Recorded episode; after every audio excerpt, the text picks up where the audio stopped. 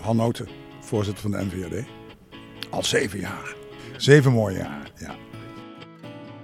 Mijn naam is Tjeerd de Groot en namens de NVRD ging ik in gesprek met Han Noten tijdens het NVRD-jaarcongres 2019 in Ede, waar Han zijn zevende jaarrede uitsprak. Hoewel hij voorgaande jaren behoorlijk negatief was, was hij dit jaar duidelijk positiever. Ik vraag Han of hij echt zo positief is en hoe dit komt. Verreweg de meest positieve. Nee, serieus. En ik merkte het bij, bij de voorbereiding van mijn verhaal. eh, dat ik eigenlijk, meestal pak ik een punt waarvan ik denk, er moet echt iets gebeuren, er moet verandering, jongens, kom op, eh, we doen er te lang over. En, en dit keer had ik eigenlijk dat ik dacht, ja, maar op een aantal dossiers, eh, verpakking, eh, VPB, maar ook, ook dat hele dossier werken in onze sector, daar hebben we gewoon stappen in gezet. Het nieuwe normaal. Ja. Dat kwam ook naar voren. Nu, het nieuwe normaal is dat we breder kijken. Dat we echt, als, als wij naar de winkel gaan, dat we ons ook de vraag stellen, ja, wa- wat koop ik nou eigenlijk? Ik heb het voorbeeld genoemd van die plastic zakjes. Het is toch echt ongelooflijk dat in twee jaar tijd die plastic zakjes echt met 70% zijn afgenomen. En we zien dat dus ook terug in het zwerfafval. 40% minder plastic zakjes in het zwerfafval. Ja, dat, en dat is dus nu normaal. Ja. Weet je, en, en dat was twee jaar geleden, eh, vonden we dat een idioot idee bij wijze van spreken, dat je geen plastic zakjes meer mocht eh, meegeven in de winkel. Eh, luiers, dat was ook altijd een thema natuurlijk van jou. Hoe, hoe staat het daarmee?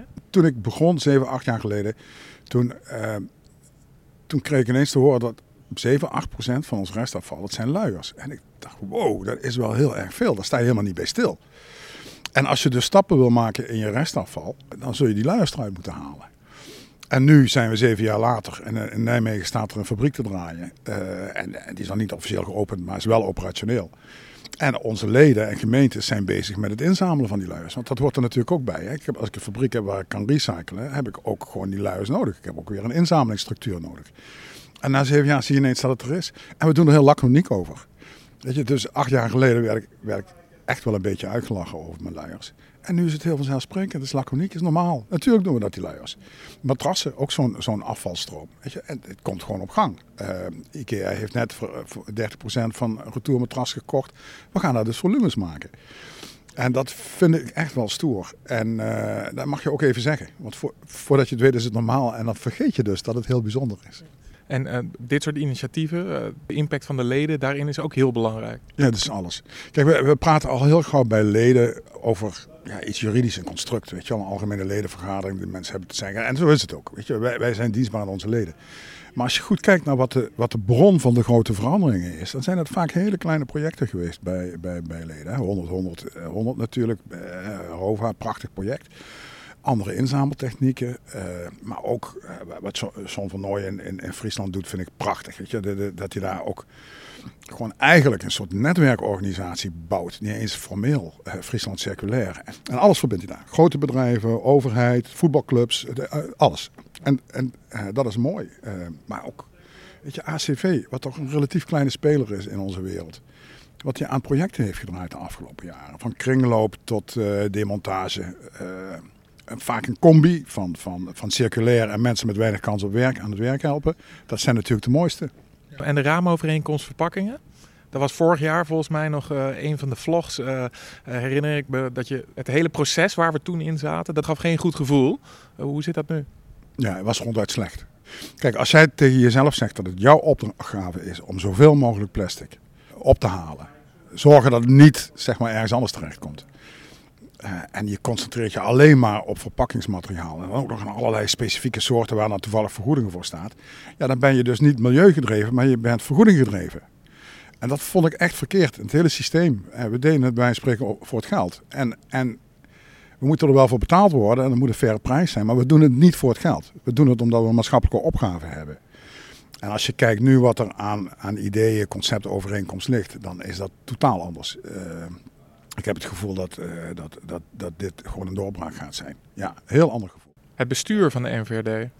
Hoe betrokken is die nou eigenlijk bij de vereniging? Eh, ik denk dat dat bijna één op één samenvalt. Onze bestuursleden zijn gewoon spelers in het veld. En dat merk ik ook gewoon eh, in bestuursvergaderingen. Die praktijk wordt er altijd binnengebracht. We moeten daar overigens wel, vind ik, een slag maken in wat je zou kunnen zeggen. Gewoon, gewoon in, we moeten wat moderniseren. We, we hebben geen governance code. Nou, dat, dat kan eigenlijk niet meer. Ehm, nou, ja, de- de- en die slagen zijn we aan het maken. Maar dat hoort erbij. Dat is een logische ontwikkeling van een, eh, van een club. En die go- governance code, die ligt er sinds gisteren? Of? Ja, gisteren heeft de Algemene Ledenvergadering die, eh, die vastgesteld. En dat vind ik dan ook wel weer, eh, ja, gewoon weer een moment in de ontwikkeling van een club. Zeven jaar voorzitter van de NVRD. Wat zou je de leden nog mee willen geven? En dat zij het moeten doen.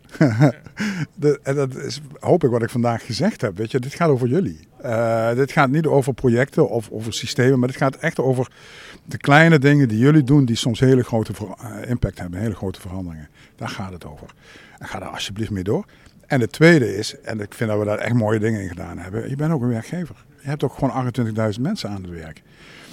En als je kijkt wat we daar de laatste jaren in gedaan hebben als het gaat om opleiden van mensen. Ik geloof dat we zo'n 6000 mensen eh, mbo-opleidingen hebben laten volgen.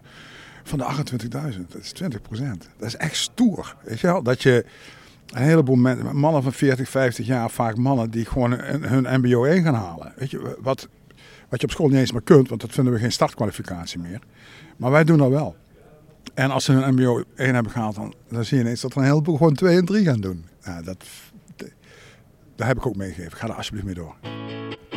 Han Noten was spreker tijdens het NVRD-jaarcongres 2019 in Ede. Benieuwd naar de komende bijeenkomsten van de NVRD? Check www.nvrd.nl voor alle actuele bijeenkomsten. Benieuwd naar de volgende audiobijdragen en podcasts van de NVRD? Abonneer je op ons podcastkanaal